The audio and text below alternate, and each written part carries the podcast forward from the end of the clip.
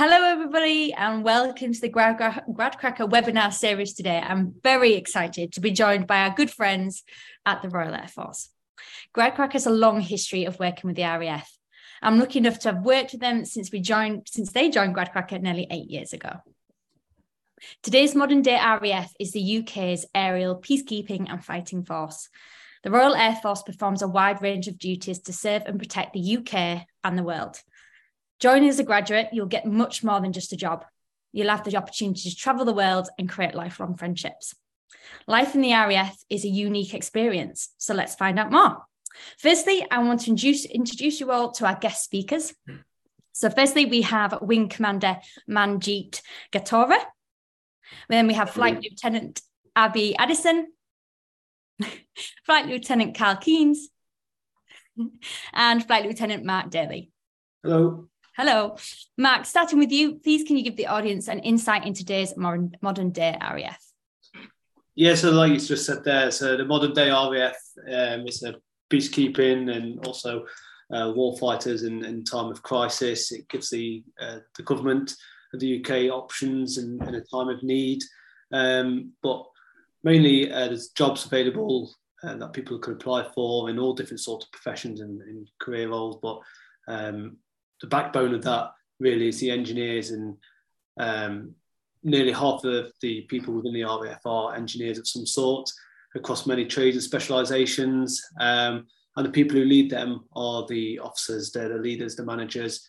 Um, so it's, it's those sorts of people that we're looking for to lead our engineers and get that cutting edge technology that we, we work with and, and that we have as part of the uh, UK's response to the time and crisis uh, to be able to uh, get up when we need it uh, 24 7, 365 days a year. Yes, 100%. Brilliant. Thanks, Mark. And Matt, could you tell the audience a bit about your role in the RAF? Yeah, so as a background, I'm an engineer, aero systems, so that's looking after the airworthiness of air, aircraft. But uh, currently, I'm in a what we call a staff role, so that's a bit of a step away from your normal day-to-day role and uh, going into um, a role where you can be doing sort of staff work. That's not well, not engineering. So I'm in recruitment at the minute. So I work in a specialist recruitment team uh, looking for uh, tomorrow's engineers and cyberspace professionals. Um, so I work in a in recruitment selection within the RAF at Cranwell in Lincolnshire, um, where we recruit everyone that's going into the RAF. Fantastic. Um, and there is so much change happening at the RAF, isn't there? You know, you are, you know, changing kind of the areas, you know, going a lot more into cyberspace, which is really exciting. Um, so you're recruiting from a, a breadth of, you know, different kind of STEM disciplines, aren't you? Yeah, that's right. Yeah, we obviously we have to keep up with whatever the technology of today is and the technology of tomorrow. Um, constantly changing, constantly trying to keep on that front foot. Um, as you say, things are, are changing all the time. Uh, just to put it into context, we've now got a space command uh, down at uh, RAF High Wycombe. Um, mm-hmm. So I know a lot of people are probably aware of the American style space command that's been about, but yeah, we've also got one in the RAF and, and uh, always looking at that, how it can be better um, and react better 100%. It's exciting. So, before we go into more detail with the panel, Matt, can you please give the audience an overview of the current uh, opportunities that you'll have uh, up on the Gradcracker Hub? Okay, yeah. So, Gradcracker Hub. So, we, we use Gradcracker because we are after graduates who are studying engineering and computer sciences. Um, and with that, we've got two sort of roles that we uh, employ for. We've got the engineer aero systems. These are your um, people who study in engineering in, or so general engineering or uh, aerosystems engineering. And then we've also got engineers communication electronics. These are your IT, software, computer science. Um, both fall under different areas, one in engineering, one in cyberspace. Um, currently recruiting um, are the engineer communication electronics. That's recruiting now for jobs next year. Um, and also we've got sponsorship for both the engineer of aerosystems and communication electronics, and that's open to both of the roles. So you can either, if you've got a graduate degree, apply directly for communication electronics, or if you're in uh, early stages of your university, you can apply to be sponsored for university. Brilliant. Do you want to talk a bit more about the bursary scheme, Mark, and for any students that maybe are in their first year at university thinking, how do I get involved in that? What, what they need to do? Yeah, so if you are interested and you are in your first year, we, we're currently recruiting uh, people for the sponsorship to be graduate for the recruit. Uh, sorry for the graduates uh, in 2025. So, like I said, you've got to be in your first year or about to start university. Um, how you apply is you go to the RAF recruitment website. You can go through the GradCracker uh, site to get there, um, and you, that's where you, you can read more about the the uh, sponsorship schemes and also apply directly to the RAF. Brilliant. Yeah, so definitely go and have a look. Any of the of the audience watching today, get on GradCracker, have a look at these opportunities, and you know start to discover um you know the opportunities that are on there. So I want to kick things off and find out a bit more about what life is like uh, in the area and uh, in the RAF and why it's no ordinary job. So Manjeet, I'm going to come to you. Can you tell us and the audience why life in the RAF is no ordinary job? Oh my god where do i start you know so so um i mean my, my career i think i'm probably the oldest person here by a long way um, but uh, in two weeks time that'll be 23 years for me so you know I, I joined up straight after university and uh, i've done so many different roles but the roles i've done would be impossible. They're, they're nothing like anybody who I left university with. We always talk about, you know, what have you done today? And I'll turn around and say, oh God, you know, I'm, I'm deployed out in Oman or something like that, supporting our aircraft, which are flying into possibly uh, at that time Afghanistan or wherever. Yeah. And I'd talk to them and they'd be saying, oh, right, I've got an office job. Or, you know, they've done really good degrees. They've done like physics degrees or, and things like that. But um, their jobs are no way as exciting as what we get to do. And the thing is, sometimes we take it for granted. So these opportunities to talk to people about what we actually get to do is really, really important because sometimes we really, really forget how important our jobs are or how how amazing they are. So my last command job, I was in charge of um, the fleet of the UK's eight C-17 aircraft, and people remember that aircraft because it repatriated the Queen from Scotland back down to London, and that was my old you know my old squadron. I was so proud, and there's yeah. so many different opportunities like that where my job has been on the news and things like that, but we've just taken it for granted. Yeah. And then that's not even considering the other aspects, such as such as the adventurous training and the support, the sport that we get to do. You know, um, I hate deep water. I'm a rubbish swimmer, and uh, you know, one of one of my colleagues turned around and said, "Do you fancy going scuba diving?" And I'm saying, "You're joking." and seven months later, I'm you know I'm 40 meters down in in the oh. waters of Ascension Islands, and you just you just can't get things like that, and that, that that's scratching the surface, you know. Yeah, 100. percent So, Manji, if you don't mind me asking, where did you go to university and what did you study? So. um I wasn't doing any engineering related A levels at the time. And yeah. my background is my father was in the Air Force and we moved around a bit. So mm. my sort of GCSE A level education was messed up a little bit. So I joined late, uh, and I ended up. Um, so what happened was I actually joined cadets, and I wanted right. to join up as a technician in the Air Force, and then I joined cadets, and I realised, hang on a second, if I study a bit harder, I can actually go in as an officer. Yeah. And that sort of clicked something in my head. So I ended up doing um, uh, aerospace engineering at uh, University of Hertfordshire. Mm-hmm. And uh, yeah, I managed to go through there. I did a year out, which I think is absolutely still the right thing to do to do a year out. Um, and then I joined up as an engineering officer um, back in '99. Yeah, brilliant. And you haven't looked back since. But I, I genuinely haven't. You know, I, I, used, I, used, to say, we used to joke with my friends: if you're not enjoying a job, mm. don't do it. And like I say, it's been 23 years, and there's there's no reason for me to, to leave now because I can see the up arrows of different opportunities. It's changed a lot in this, that time, but the technology we have now and the the aircraft and things like that that are coming in and that we have is is step change really. Mm-hmm. And at the end of the day, I'm serving my country as well, and people shouldn't forget that either. You know, mm-hmm. so there may be jobs out there which pay more, but they won't be serving your country and doing something for for the nation and and you know, quite quite frankly, the world sometimes, you know, yeah. looking at some of the, the humanitarian operations that we've done and things. Exactly. 100%. Brilliant. Thank you very much for that. Abby, coming to you next. Um, same kind of question. Why is life in the RAF no ordinary job for you? Hi there. So for me, I think the biggest part that's really sets the services or any of the mod apart is that lifestyle piece that you have. It's not just a job throughout my career, I've been in, I've actually joined about 16 years ago now on a bursary scheme. So I've, and I was sponsored the whole way through university. So that's exactly half my life, not half my adult life, half my life. I've been in and around the airport and, and that's yeah. brilliant. So for me, it's that lifestyle piece. It's not just a Monday to Friday, nine to five job. There are so many other aspects of life that you can get involved with when, when you're in the Royal Air Force. Um, first, firstly, now that I have um, a family, and the Air Force family is, is a really it's a really big part of the the offer for me. Um, we have um, nurseries and things on the RAF camps, on most RAF camps that we are based at, which means I can um, easily like fit, fit, family around service life. But when I was um, younger and in university and just joining, the the social scene of the Royal Air Force, we, we celebrate a lot of historic events in the Royal Air Force, and we have um, key key functions throughout the year. We have receptions in the summer where we bring the local community in and, and we get an opportunity to wear our um, lovely evening dress uniform as well and um, interact with the community. We also have functions where we have big formal dinners and we celebrate um, really key moments in history for the Royal Air Force and for the other services as well. Um, we have things like a branch conference every year where we talk about what's going on in the wider engineer branch, but also um, in the wider engineering world in general. Um, it's a really great opportunity to bring lots of people together, people that you would have maybe worked with previously in your career that you haven't seen for a long time, you can bring them back together. Um, another part of that for me, coming on from the lifestyle, is the friends that you make. You meet people and you go through really intense experiences, for example, training courses with them, or you go um, and you're deployed overseas on humanitarian missions, or you're deployed on operational missions with groups of people and you form teams and you form bonds with them really quickly in a situation where you, you possibly wouldn't in any other role.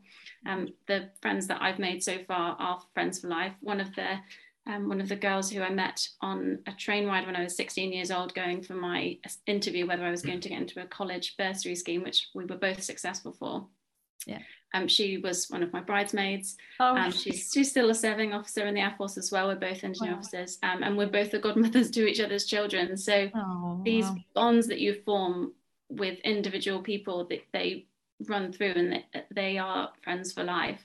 Um, I know I could walk onto an RAF base in different parts of the country and probably see someone that I've either worked with or no. Um, so for me, it, it, runs really quite really quite deeply. It becomes when you when you serve and you serve your country, it it forms um, it sits quite deeply within you, and um, it becomes a big part of who you are.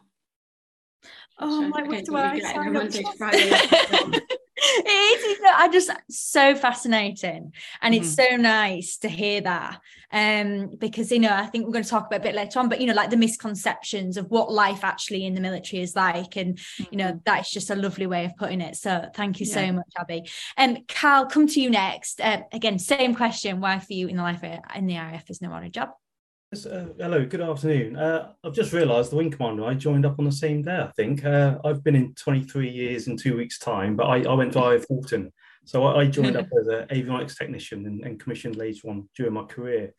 But um, yeah, I can I can reflect and and and take point of what's already been said. It's, it's not an ordinary job at all, even though to us it's a job you go nine to five or some actually quite a lot. It's not nine to five really, but uh, you go to work and uh, you, you, you do your stuff and you go home. But it's not until you you talk to family and friends or even neighbours, and you sort of allude you know what you've been doing and, and people are just fascinated because uh, mm. there's not many people around where I live um, that do what I've done and, and, what I've experienced and that's thank you to the Royal Air Force um, I think a majority of my career, I've, I've been on uh, squadrons. So um, I, I, remember once as a, as a young, uh, what, what, we used to be known as SACs. I was an SAC and I was stuck in the traffic at, on, on, the M25, thinking, oh, I've got to go to work and everyone else is stuck in this traffic. But I found myself smiling because I thought, who else is in this traffic jam wanting to go to work? I, I was going to be going, it was a Monday, I was going to be going on a night shift, but I, I was living my dream. I, I, joined up to work on helicopters and I was driving to Benson to work on Merlins.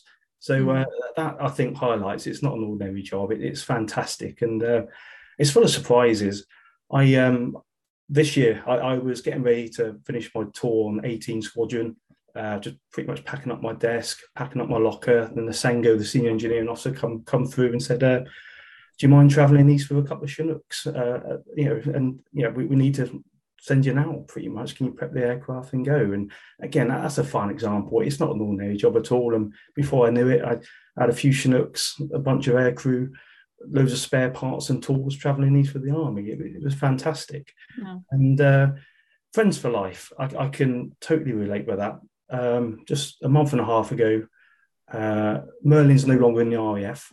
However, there's a strong Merlin community still in the RAF because we've been employed elsewhere throughout. Uh, th- those aircraft uh, transferred to the uh, Royal Navy.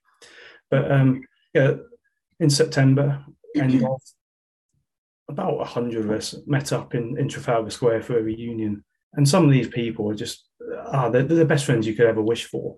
And some of them you don't see for a long time, but you talk as if you saw each other yesterday.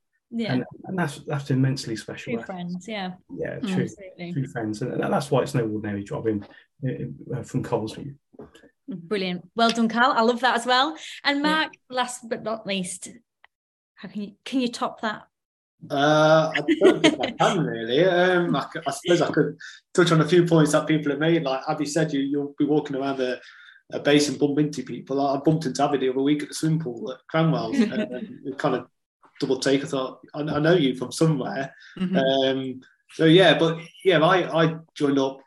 Um, I jumped, joined up in 2009, and I can remember I turned around to my mum and I said, I've got a nine-year contract. I'm going to the World Cup in Russia in 2018. That was my goal to save up some money and go to the World Cup, and I'll be out. And I did nearly leave. I nearly left. Um, or when was it? After about six or seven years. Um, I'm so glad I didn't now. I really am um, because it, it, just gives you, uh, like, like, people said, you've got the adventure training, the sport. Um, you can, granted, it's not all uh, rainbows and butterflies all the time. There are there are low points. You'll be away from your family and stuff like that but it's up and down, up and down. Whereas I know most there's not that many people that go to work and love their job. I don't. I, I wish everyone loved their job.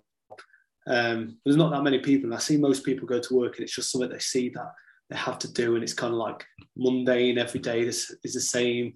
Whereas we we go to work, we'll have those low points like everyone else, but most of the time we've got high points. Um, if if we go into work one week, we're doing one thing. Next week we'll be going. Well, do you know what? This opportunity to come up, go away week for skiing, um, all within work's time. Work's paying for it. Let's go do that. Let's get the morale up a bit. You go back into work, and then, like Carl said, another opportunity comes up at work. So you're not doing the same thing every day. Yeah. Um, it's it. Like I say, it's uh, it does have its low points as commitment, but doesn't every job. Um, yeah. I can't I can't name many other jobs um, I was going to say the Army and Navy, but we don't want to give them any credit on the RAF webinar. That's those highs that we do, really. So, yeah. Brilliant. Um, next, I want to talk a bit about why you joined. And um, Manjeet, I know you kind of covered that a bit, you know, in terms of for, for your personal experience, you know, uh, with your your parents and things. Any other thing you wanted to add to that on really why you wanted to join? Okay, if you really want to know why I joined, and, and the reality is that I mentor quite a few people as well who want to join. Mm-hmm. And I always ask them that exactly the same question because it is no ordinary job. It should be a little bit difficult to get into as well. Okay, so you must have a really solid reason why you want to. And I always tell people if they don't have it, to go away and think about it and come back again. Mm-hmm. And for mm-hmm. me, yeah, I'd grown up. So my father served for 28 years um, uh, with the Air Force, and I sort of grew up with it and grew, grew up around it. But the reality is that I remember, and this is going back, and I suppose Carl, you're the only one who remember this. Then is is back in the 80s. So we're, we're talking Ethiopian famine, okay, mm-hmm. and and it was the C-130 Hercules that was I remember watching on Blue Peter, and seeing this big aircraft dropping relief aid out the back of it um, to all the starving children and people in Ethiopia. And I uh, genuinely, I said, right, I want to be part of that organization. And then fast forward, God knows how many years, and especially the humanitarian pieces that we did and evacuation pieces we, we did with C-17, it sort of came full circle. So um, yeah, it's putting shivers down my spine now because it, that, that's what it meant to me to join up is the fact that it, it means to be something more than just about the money and, and things like that, that that some people mm. are motivated by. Um, but yeah, it was it was Ethiopia seeing C-130s dropping humanitarian aid and saving people. Thank God you did see that, because then you know you, you know they're here now and doing it and you know saving and helping and um on that journey which is incredible um abby similar question to you if that's okay um you know why and more so you in terms of your bursary scheme and and how did that initially attract you so unlike Manjeet, I was from a completely non-military family. Um, the last military association with my family, I think, was Second World War. So I didn't really have a family legacy to, to go on. Mm. However, when I was in secondary school, I halfway through secondary school, I joined my local air cadet squadron. And I was from quite a big city from Southampton. So we were quite lucky in the fact that my air cadet squadron was in a really big three story building in the center of the city, which was also um, an aircraft museum, handily as well. and there were lots and lots of people from all across the city that came there from 13 years to 18 years as cadets, and then um, older uh, people as well that were doing the staff work there. And I went to a really big school as well, and I had a um, good circle of friends at school. But the network which I joined when I joined the Air Cadet Squadron, and we would go on a Tuesday and a Thursday for um, after after school in the evenings. Um, the the people that I met there, I just met people from all across the city and really quite far away, because considering my bounds were just the city before. Mm. And I thought, wow, there's just so much more to life than the same people I see at school every day. Mm-hmm. When I was involved with the Air Cadets, um, I went there, as I say, a couple of nights a week, which was brilliant. Um, I started to do lots of weekend activities as well. We started to do lots of um, activities and sports, and we would essentially have um, competitions between the other cities around the county. And then I, um, I got quite into the netball team and the hockey team and got to go and play um, against, on behalf of my county, against other counties, which was great we got involved in lots and lots of military activities. So um, drill, which was really good, um, learning how to prepare uniform. And I've always liked to be like quite smart and neatly turned out. So that really chimed with me, to be honest. And and um, we had a, it was kind of similar to Scouts. Air cadets have a, a, a a brevet that you wear, sorry, a lanyard that you wear on your arm, and you can um, gather badges for ach- different achievements that you've done.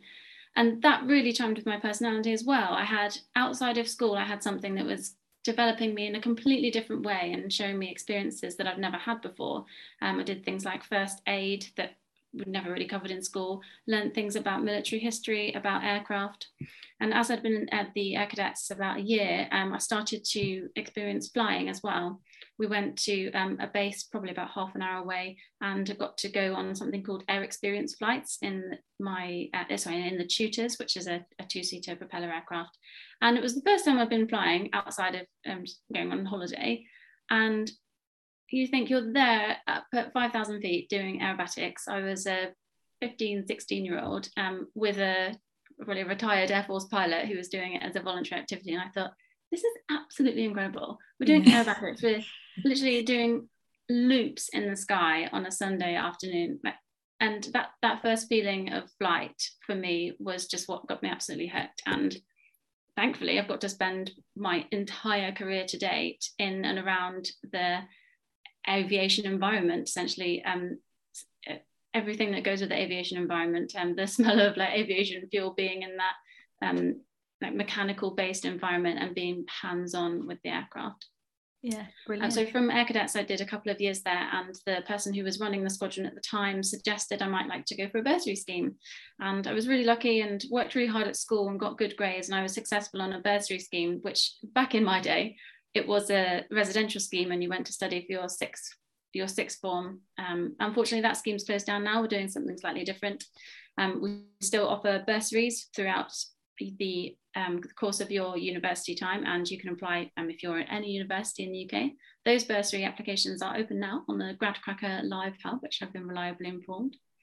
um, so for me, the Air Force sponsored five years of my formative education, the whole way through college and university. And then I joined the Air Force full time as soon as I'd graduated. So the Air Force was there for me every step of the way. It gave me, it opened my eyes to all the different opportunities and, and things that you could do, skills that you could practice and skills that you could develop. It took me from a normal school person to a person with a really vast set of skills and interests. I've met people that I never thought I would meet and I could do things that I never would have been exposed to before. So Amazing. Oh and it, it almost sounds like a no-brainer not to join, you know, the best scheme. So why not? Um, you know, why not get that security at the end of it and, you know, get that training whilst you're whilst you're learning. Um, Carl, come to you next. Um, yeah, same kind of question. Why, why the RAF? Uh, so I'm a young, I was a young lad who grew up in Dover. So there's some very strong links to do due, due to the Battle of Britain. So uh, that's a place you can live and uh, and it can capture your imagination. Um, as soon as I could in the 90s, early 90s, um, no, don't look that old, but uh, I joined the Air Cadets. And again, I won't repeat what um, Abby said, but there was just so many opportunities there, and you get a good insight to the Royal Air Force. Uh, the first time I ever flew in an aeroplane, I it was a Chipmunk at RAF Leman, and uh, I, I, thought it was fantastic. What an opportunity! And then I regularly went to RAF Manston to to carry on those flying experiences in, in gliders as well. Um, I I stayed in the Air Cadets, and then the only reason I left because I joined the Territorial Army, the Reserve Army, when I started my A levels. So I was, I was very interested in joining the military. I knew that's where my future was going to be. So I, was quite it was quite a unique opportunity in Dover. There was a TA centre, so um, which was infantry. So I always thought I'd join the RAF. Uh, however, I could learn some military skills while I, I was also studying for my A levels.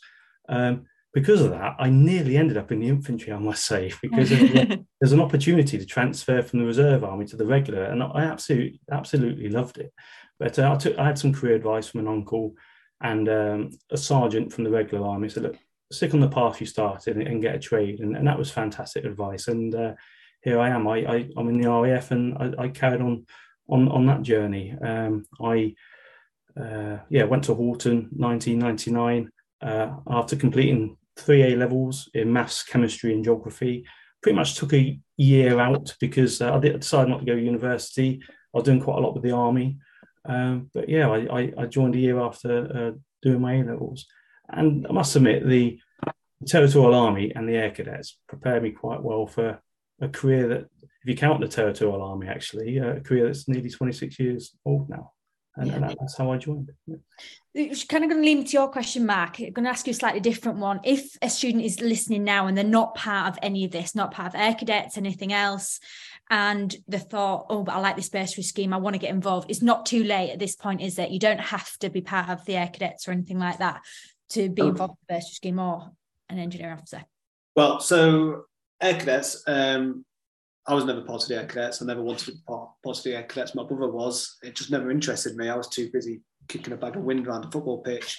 Mm-hmm. Um, I, I, was nowhere near good enough. Um, so I should have tried harder at school. But you're right.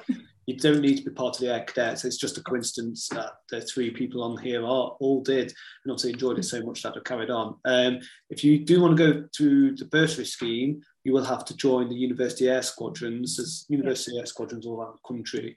Um, so we say to people, you know, get to university, join university, get to university, join your university squadron, and then that's when you can start applying for your uh, bursary. If you're not going for a bursary, again, no requirements. Um, it may help you, uh, like Manjeet said earlier. We are picking the best of the best when it comes to our officers, and you will go through a selection process. Um, and you know, why, why wouldn't you try and get your foot in the door a little bit and get that sort of a knowledge of the Air Force and a bit of air power to try and help you on the way? And and like uh, Abby and uh, Cole said, there's those opportunities to go flying and things like that. Um, I went up in a glider um, whilst in the Air Force, and we were not doing loop the loops. I would not let them. it was level for me. It had no engine, so keep it going forward, please. Um, so yeah, you're, you're right. There's no prerequisite with Air Cadets, but if you want this bursary, uh, the sponsorship, and uh, University Air Squadrons. Perfect. Good, good shout. Thank you for that. Um, Sophie, I think I'm going to hand over to you now. Talk a bit more about the roles. Lovely. Thank you very much. Well, it's been amazing hearing about your lives so far. But what I want to do now is kind of talk a little bit more about day to day you know what what do you do? You know what is your actual current role? You know what what sort of things have you been involved in? I know we've heard like little snippets of bits um, so far but manjeet could you tell us a little bit about your current role in the raf okay it's not engineering. Okay so don't, don't, don't shoot me down for that but um, so and this is this is a really important point as well. So as you get higher up in the rank structure it means that you can do different things as well so um, although I've been an engineer and I've actually I've been lucky enough to do both sides. So we, we mentioned the communications and the aircraft side. Mm-hmm. So um, sort of the first two thirds of my career has been either one of those. So working on aircraft, but also supporting the aircraft, uh, sorry, the, the airfield navigation aids out in Bastion and doing all sorts of fun stuff. Mm-hmm. But um, just recently, I've actually been out in, in Bosnia doing a, a plans job, which has got nothing really to do with engineering, And uh, when I came back again, um, they said, "What with your previous background?" Um, because I used to be the engineering um, branch advisor, the professions advisor, and and all the, the fact that you've got uh, so many contacts everywhere. Do you fancy going into a communications role, as in media okay. communications? So okay. that's where I sit now, bizarrely. So mm-hmm. I do do help out with the recruitment side now and again. So I, we look at ethnic minority recruitment. So as, as the senior Sikh in the armed forces, I get dragged around to, to, to, to those different events. But in my day to day role now, I do internal comms. Mm-hmm. So it's sort of the um, uh, you could call it the sort of lesser brother of or uh, you know communications as in uh, you know my my my um, colleagues get to do all the exercises and operations but the reality is that doesn't really transpire. So if you think about the um, the evacuation of Afghanistan last year, um, my job was instead of just doing internal comms, I was sitting down at Brize Norton mm-hmm. talking to the BBC and Sky News crews whilst the aircraft are coming in and the people are coming in. It was my mm-hmm. job to to make sure everybody was getting the right shots and not taking the wrong shots uh, mm-hmm. and doing all that sort of stuff. Um, just today, so I'm trying to sort out now um, the chief of the air staff, so our, the, the, head person of the Air Force. Um, I'm trying to sort out his, he's going to have a whole force dial in. So I get to engage with him directly and turn around and say, right, sir, what do you want to say? Right, we're going to sort this out. What, so what are the themes and topics that you want to do? Um, but also anything, anything at all that's happening in the Air Force. It's a fascinating job. It's almost like an ops job because because of the communication side, whatever's happening in the Air Force, we need to know about it first. So yeah. it's absolutely fascinating because we sometimes we don't know what's coming in. Mm-hmm. Um, just recently, I mean, the latest story that we pushed out yesterday was all about the, the Air Force Cross that was awarded to one of the 47 Squadron pilots. Again, nothing to do with internal comms, but because of my background and connections mm-hmm. with Brize Norton, I know who to talk to. And it's like, that's such a nice story. What did he do? Let's go and find out about it and push that through. So, mm-hmm. yeah, so day to day, internal comms. At the moment, we're working, uh, although we're based at Headquarters Air Command, um, because of COVID and everything, we can we have sort of flexible working. So I mm-hmm. go in three days a week. Um, and work from home for, for a few days a week as well. But because of the the IT systems that we've been given, mm-hmm. that's not a problem anymore. So yeah, very fantastic. Flexible. Wow. Mm. And um, how long have you been in this current role? Two years. So Two just, years. just short of one year to go. And I think we mentioned Space Command there. So because mm. because of the position I'm in, I'm a wing commander. Um, I become a little bit more of a generalist. I can pick and choose what I want. Mm-hmm. But what I always do at the end of each of my tours, I'm looking at my next, um, not my, not just my next appointment, but also where can I go? What we call out of area. So where can I get mm. deployed to? And this is just mm-hmm. my own personal thing about um, I joined up not just to do a day-to-day job, but I joined up to deploy. So I've got a, mm. a couple of medals and things, but it's because that's what I joined up for. I want to deploy. I want to serve elsewhere, and uh, you know, I'm now looking at opportunities to finish my mm-hmm. tour off and then deploy somewhere for six months before yeah. I come back. And I'm really looking at Space Command because I think that's a, a massive opportunity there. So I'll be looking at um, potentially looking there or going in mm-hmm. down into um, what we call MOD main building, you know, in, into London and doing some more jobs down there. But it kind of mm-hmm. opens up as wing commander and above, it opens up to what you can do. It's not just engineering. Yeah. I think that's a really interesting point about, you know, how you can you the reasons you joined up and the, and what you wanted to get out of your career. You've been able to kind of lead that, and you've been able to have those conversations and decide kind of now you've got to that level. These are the types of things that I'm really and, interested in. And, and that that conversation and uh, the direction. So so I I, I brief all the new, uh, especially the engineering officers coming through because when I joined up, it was very much of uh, this is what you're we call them desk officers or career managers. This is what you're going to be doing next. But yeah. now I absolutely positively encourage them. No, no, no. Right, especially especially the next generation coming through. They, they they're far more savvy than than I ever was but make sure you know plan your career out one two three tours ahead and make mm-hmm. it happen have that dialogue with your career mm-hmm. managers and you can do that you're not going to get just pushed into right go and do that job in that place now you can negotiate that with your career managers a lot more than it, you could 20 years ago. Yeah. I think that's brilliant advice and i think it's it's absolutely right and it's it's it's nice to to hear that you know that's a two-way conversation now and you know these absolutely. these um these engineers coming in you know you really do have um, a huge amount of opportunity. We've heard about just from three people in the RAF so far, the amazing journeys that you've had and all the various different things that you've done.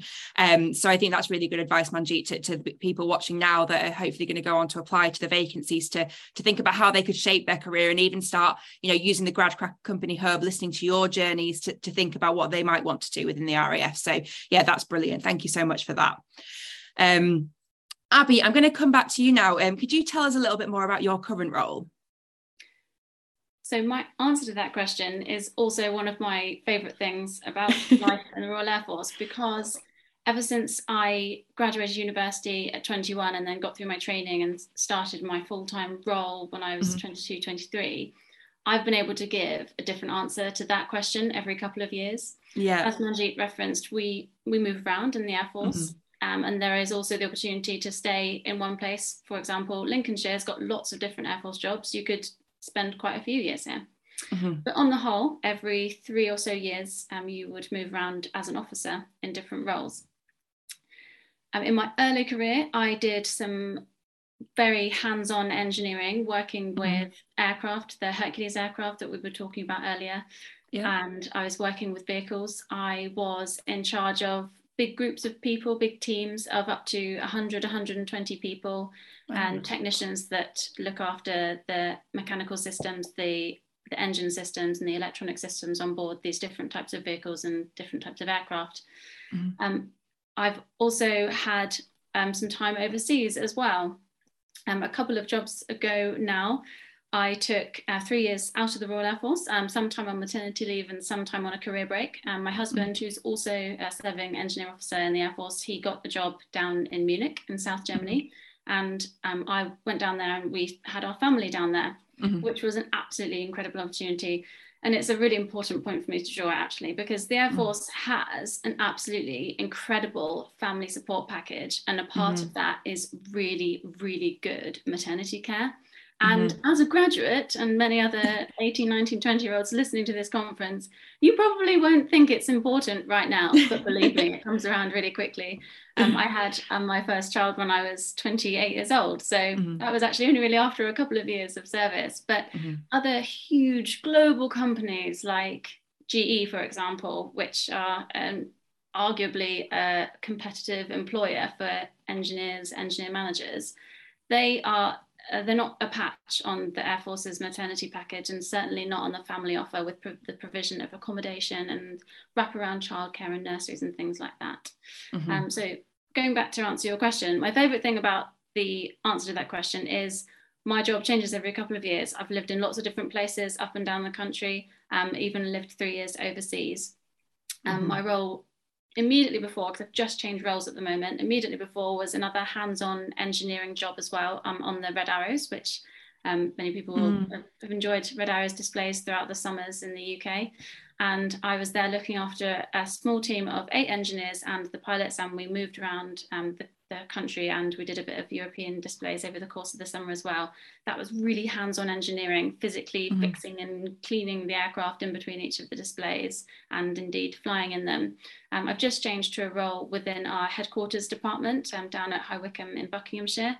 And I'm now on a team that is responsible for delivering a bit of a transformation project. Um, so the Air Force is always got an eye on the future and it's looking to compare itself to other employers because um, retaining people is really, really important to us, but also mm-hmm. making sure that we have a really modern offer and we are aligned with other employers um, as well is really important. So we've gone through a bit of a transformation of how we internally manage our professions and how we um, how we deal with people's roles. So I'm on a team now where we're delivering that internally within the Royal Air Force. I'm doing things like going on road shows to all the different RAF bases, catching up with friends um, across the UK and give, delivering briefings about what my team is doing. And we're also delivering briefings about um, about the projects that we've got going on, for example, um, how to become an incorporated engineer or a chartered engineer, because professional development is really important as well. Mm-hmm. So my role now has moved away from that frontline hands-on engineering where I'm physically touching the aircraft and flying in the aircraft to a headquarters staff role and that's that's the beauty of life in the service as well I, those are actually standalone careers and professions mm. outside of the Royal Air Force you you would be um, you would be a physical hands-on engineer and that's what you would do you would work yeah. British Airways and you would work at Heathrow in their hub and that's what you would do for your whole career, you wouldn't have the opportunity to move around. Something that's really important to the Air Force is developing people professionally, as I mentioned, with the professional registrations and incorporated engineer, chartered engineer, engineering technician with these nationally and internationally recognized bodies. Mm-hmm. But it's also important to the Air Force to develop people and give them breadth and in their career as well. So you have Fantastic.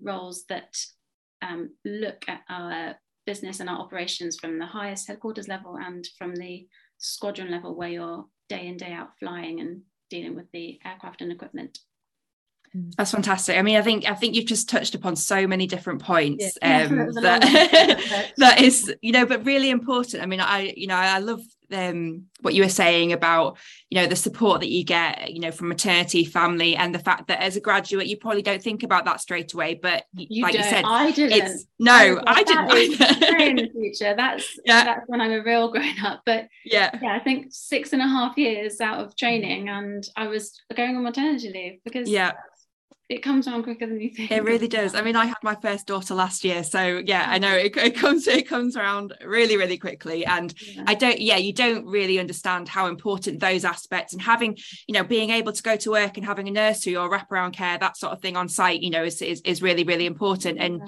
I think our audience really do need to understand, you know, at this early stage, you do need to be thinking long term, especially if you're joining somewhere like the RAF and all the stories that we've heard so far, where you know it's it's a it's a lifelong career. You could have an amazing career here, and all these things play into that. Um, so it's definitely worth looking at that sort of thing as as a graduate.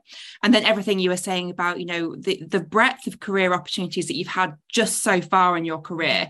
Um, it's just fantastic to hear and you know it's it's it's it's really good for our audience to get really get an understanding of okay yes i can be a hands-on engineer but i actually do have the opportunity to then go into a more business strategic role as well and it's not all you know working on the ground so um thank you very much for that abby um Carl, I'm going to come to you. Um, yeah, same same sort of question. What what are you currently doing at the at the RAF? What's your role? So um, I've, I've had a career of fixing aircraft really and being in the aircraft environment. But what I'm working on now, I, am within the career management HQ uh, command at High Wycombe. So my role is to work with the career manager and also the EPAT, the Engineering Profession Advisory Team, to create the jobs of tomorrow and to formalise the jobs we've got now. As it's been mentioned, the RAF is uh, and our environment and, and, the world environment is continuously evolving through technology, um, various activities or events around the world. So we need to have people in the correct positions, uh, providing the, the, the, output we require. So uh, that, mm-hmm. that's what I've been doing since April, uh, working with both of those bodies, engaging with many stakeholders across the, the Royal Air Force, near enough every station, um, staffing and creating the jobs for tomorrow. And um, it's, it's worthy of note as well, actually. Uh, try so. So even though Royal Air Force, we're talking about Royal Air Force, we, we work with our sister services too. So as one example, to gain experience for the Tri Service and and to gain our knowledge on on on the Army and Navy, I've created jobs with the Army at um, Wattisham. So we have Royal Air Force personnel at Wattisham working with the Apaches, and I've created uh, jobs in the Navy at Yeovilton and Culdrose. So mm-hmm. when, when we deploy, you can end up working with sister services near enough every time. When I've been to Iraq, Bosnia, Afghanistan, all these places, the Army and Navy's always been there. So understanding how they operate and for them to understand how we operate as well is crucial. So uh, it's been it's been really it's one of the highlights of my career. To 23 mm. years, this position's been quite it's, it's, just, it's a privilege really having mm-hmm. such a, an impact on the RAF of today, but more so tomorrow. Uh, mm-hmm. so that's that's what's been keeping me busy for the last. Uh, it sounds it. oh well, I'm going to stay with you, Carla, to to kind of go back to some of the points that we've we've heard a little bit about, but we know that work life balance is really really important. Um, and it can be a kind of common misconception that life in the military doesn't allow you to have that sort of any sort of normal home life and listening to you all talk you know where where you've been and where you've been based and moving around x y and z um, what are your experiences of having kind of a normal life outside of the raf since you, since you've been been part of the raf well um, I've been away a lot. I've, I've been on operational squadrons, and, and we have and I, have particularly uh, spent quite a lot of time away from home, but mm-hmm. that's why a lot of us join. Uh, the wing commander mentioned earlier on, he's, he's joined to, to, go and deploy and see stuff and, and gain yeah. experiences. So I, have I've done that. Um, I, I think I've, I've I think I've visited, and some of them stayed quite some time, but 50 countries um, whilst I've been in the RAF. I was a GE, so I, I, flew around and there was a few day stops there, but but other mm-hmm. countries I've spent quite a lot of months in.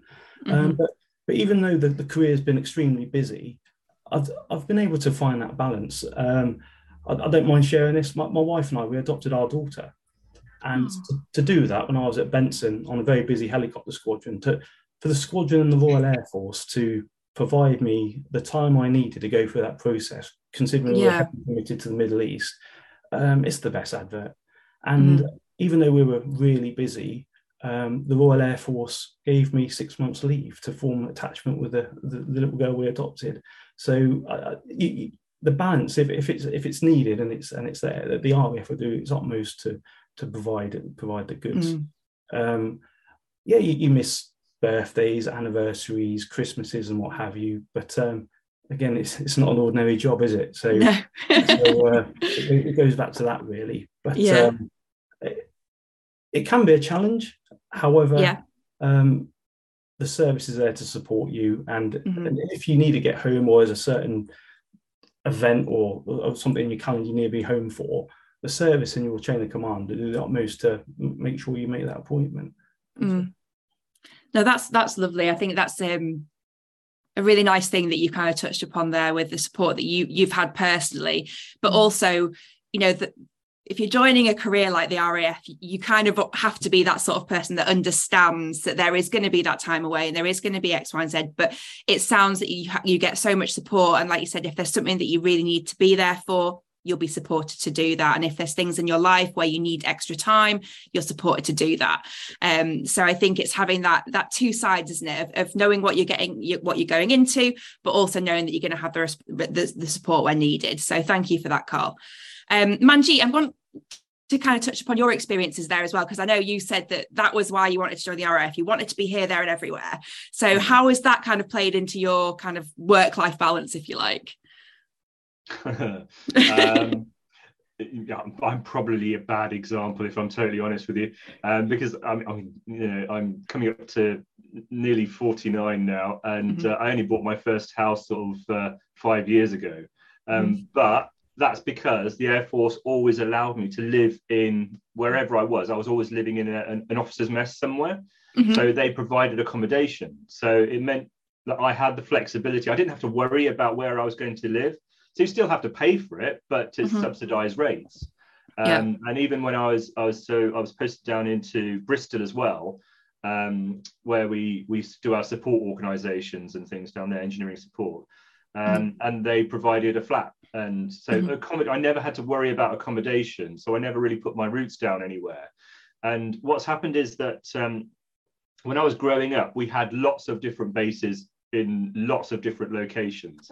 So, the, you know, the joke was that you did the Lincolnshire tour because there were so many bases around Lincolnshire. Um, but over the years, they've now closed down. So we've only got, we've almost just got super bases everywhere. Okay. But but the Air Force recognises that we can't move somebody right from Brize Norton all the way up to Lossiemouth and north of Scotland overnight and things like that. So our mm-hmm. careers have changed now so that you can spend more time in one location. Absolutely, yeah. definitely.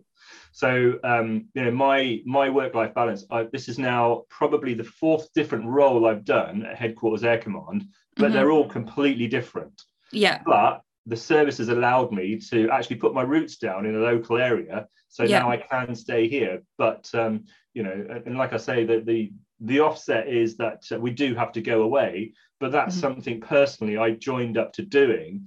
Yeah. And uh, most most of my out of area um, appointments have always been extended for one reason or another. So, um, but but but then again, I don't mind that because you're doing it for service needs. It's not because it's it's not personal. It's always because of service needs. And you know, mm-hmm. my my extension out in Bosnia, um, because of COVID, no one could could to you know stop that. But it's one of those things yeah. that you just go and do, and people you need to have people around you that understand that for mm-hmm. me it's great and i love doing it it's the opportunity it's it, it is a bit of a thrill absolutely it is you know going to see those different places it is absolutely amazing to go and see how different um, countries work. And mm-hmm. uh, I, have to admit, I'll just say, touch on this in, in, the, in the Bosnia piece. We, we were working with 12 different nations. um, as part of the peacekeeping keeping force there. But I came back and I was so proud because I it's not until you see other people and see how the other militaries work that you'd realize, bloody hell, we're actually pretty bloody good. You know, we're top of the pile. And I felt mm. so proud that we're part of this organization that um, yeah, we lead the way in so many different things. Yeah. Not sure that answered your question. no, no, it did. It's you know, this is this is all about the different personalities and you know the different reasons for people to join up, and then the support that you've had recently to be able to put down those roots when you wanted to do so. You know, it's all about um, your own journey, isn't it? And your own what you want to achieve out of your career. So, you know, you need to have an organization yeah. that's going to support that on a personal level, which I think, you know, from all of your stories that we've heard so far, the RAF has absolutely done that for what you needed at the time. And there was financial support as well so buying your house as well. Mm-hmm. You know, I'm not sure that that's uh, you can get that anywhere else, but that's mm-hmm. uh, that's just another one of those benefits of joining the Air Force. Yeah, yeah. absolutely. Um, I'm going to hand back to you, Jess. Now, I mean, it's been amazing listening to all of your journey so far. Um, but I know Jess wants to touch upon some more of the details of the application processes and training and all that sort of stuff. So yeah, I'm going to go back absolutely. to Jess. But... So Abby, I'm going to come to you and just if we could just quickly touch upon a bit about training and um, how that looks. You mentioned earlier about chartership and things like that. So if you could give a quick overview of any kind of training you have experienced or others would experience. I'm guessing so, it's going to be vast. Yeah, absolutely. and so from being an engineer in the Air Force, as we know because we're on a GradCracker forum, is one of those roles that requires you to have a degree beforehand.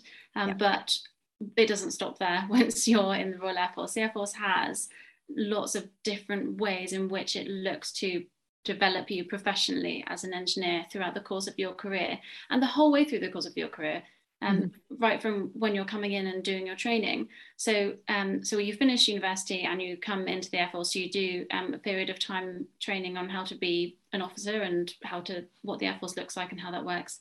And then you go and do some more specialized training about how to be an engineer in the Air Force, and you learn about our specific aircraft that we operate, the fast jet aircraft, the transport aircraft, the helicopters, and you learn a bit about um, other vehicles and ground support equipment that we would use as well. Um, part of that course is accredited um, by certain universities and it changes over time. We sometimes um, in the past we've been with one university, sometimes we'd go with another. And you can, after you finish your initial training course, engineering training course, you can do a bit of extra top-up work that uses workplace um, projects that you've done. You can write essentially a few essays and you can actually get a separate standalone degree.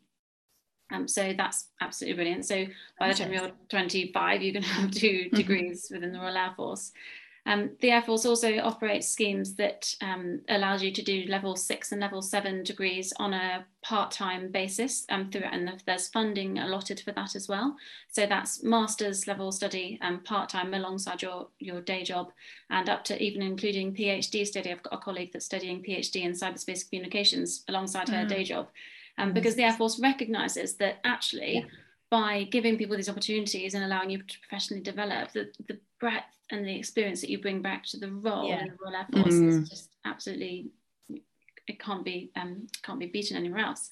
And we also have um, very um, long established funding programs and associations with the Engineering Council and with the engineering institutions in the United Kingdom.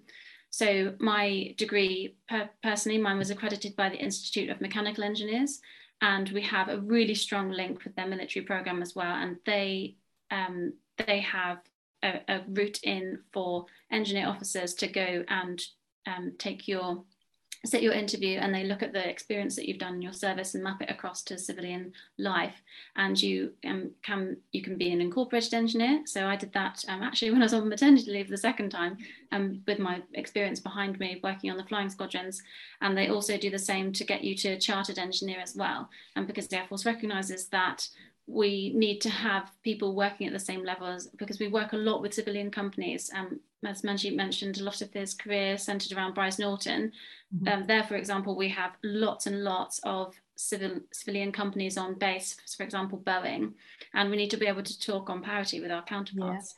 Um, mm-hmm. So there's a really broad range of professional that industry experience as well. Yeah, that's really yeah. interesting. That's a really good mm-hmm. point. That. Yeah. Um, next, I want to talk a bit about, um, and I'm, I'm just I'm conscious of time as well, but it's yeah. such a massive thing. And, and again, Mark, we talk about it a lot. You know, when we're looking at the hub and the content for the hub is how this kind of sports and society, like a networking element of it, and social elements of the RAF, and the opportunity uh, for graduates, you know, and officers coming into the RAF, you know, whether, you know, Manjit, you mentioned about scuba diving and the mm-hmm. opportunity, you know, to go and do that. So I just want to kind of make that really clear because that's a huge thing. I think is a really unique for the RAF and really exciting. So is anyone in particular got a story or anything they want to share quickly about that kind of element of do, do you want to want to know what I'm doing now? So, so, so basically, I used to every station I went to, I saw what was going on and did something else there.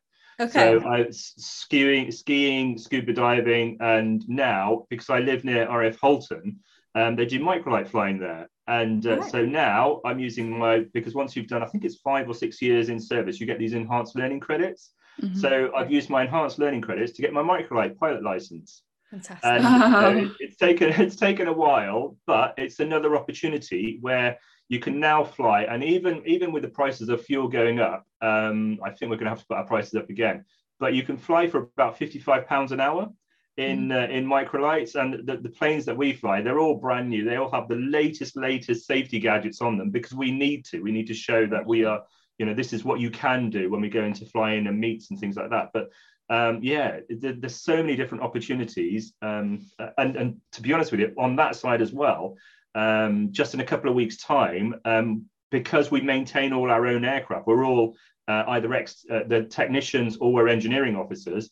Um, I've got the chance to go and do an engine course, so I'll be maintaining the engines in the future as well. So oh, we try and That's develop our, our, our yeah, people as 100%. well as part of the, the organisation fantastic opportunity. Just gonna just gonna add on to that really, and, and Manjit on all these stories. Um, I thought he was going to come out of it himself, but we've got people in sport from the very beginning, absolute beginners that can go to training weekends, all the way up to we have a Jamaican bobsleigher in the Air Force. We've got Olympians. Um, yeah. You know, people can get onto um, high performance athletes all the way through to elite athlete status. So they're actually going and um, competing. So right now we've got women from the RAF in the World Cup playing for England, Wales, and Scotland. I think England wow. left in in a minute, but for the Rugby World Cup. Yeah. Um, so yeah, Brilliant. those opportunities there for everyone. There was a triathlon week. I'm into triathlon. There was a triathlon training camp at the weekend, and that was open from beginners all the way up to the high performing athletes. Yeah, it's just this, the opportunities. As cheesy as it sounds, are endless. from bobsleighing to scuba diving. But, but, what I, but, what I, will say is the people that we want are the people that will, will go out there and get them. Yeah. So these things aren't going to be handed to you. And this is the sort of person that we need to join up is the person who goes out looking for it. And, mm-hmm. uh, you know, the more proactive you are, the more things you'll get to do. 100%. Yeah. yeah. and that's a perfect way to kind of round it up. Mark, I'm just going to come to you quickly, just to for any students that are thinking, oh, where do I sign up? I want to get involved. This sounds amazing. Just to kind of inform them on the application process, uh, timelines, and any kind of next steps they need to know about. Okay, so so the GradCracker site will have will have loads of information. Um, I'd start there, and if you're still interested, go onto the RF recruitment website where um, it'll have again lots more information. It's got more information on about the application process, the eligibility requirements of um, what you need to join up. Um, in terms of timelines, like I say, right now we are open for engineering, communication, electronics uh, officers. Um, we need some for early next year, early recruitment year, early recruitment year next year. So we're talking May. So if you were to apply now, you could be in as early as May. Um, with with that, we've, we're always um, looking to like with sponsorship to get people in further down the line. So you could apply for sponsorship and be further down the line and uh, yeah. join up in 2025. Usually, we say about six months um, from applying to uh, getting a place, but it all depends mm-hmm. on where the places are. I say aero systems. If you're to apply for an aero systems job, you probably wouldn't be looking at getting a job until uh, 2024 Um, mm-hmm. So like, if you really are interested in that and you're in that position for sponsorship, go down the sponsorship route. Yeah. Um, but yeah, go, go to the websites. They've got all the information on the steps you'll go through because of our few steps, including interviews, medicals, fitness. Um, yeah, so I'd start there. Go to GradCracker Hub, go to the yeah, all on there it is yeah there's and it, we said medical fitness and stuff like that that's not too scary either i've even yeah. looked into that i thought oh god how you know how fit do you have to be but it's mm. all quite you know all right stuff. So definitely go and have a look at that. There's so much information on it. So just to round up i just want to thank you all so much for your time and efforts. It's you know mm. really really insightful to hear from you all uh, this afternoon and i really appreciate you all giving us uh, the time to to hear about your stories. So for the students that are still with us and listening, this session has been recorded. and um, the recording will be live this afternoon on the RAF hub and within the GradCracker Career Centre. Uh, remember, we'll also cut it up into little highlights as well. So, um, you know, if you if you want to watch back, make sure you do. Um, and just really for anyone that are thinking about taking the next steps, go and do it because, you know, like I say, I've worked with the RAF for what the last eight years now, and the experiences that I even get to hear from Mark and everyone else is just phenomenal. Um, mm-hmm. As we've mentioned, it's no ordinary job. So um, go on, have a good look, uh, follow and get applying. Um, just want to highlight as well, uh, next week we will be joined by uh, MBDA. Um, again, that'll be Thursday, 2 p.m. So make sure you join us for that and we'll see you then. But everyone else, I just want to say thank you so much again and uh, we'll speak to you all soon. Thank you. Take care. Thank you, everyone. Good luck, everybody. Bye. Bye. Bye.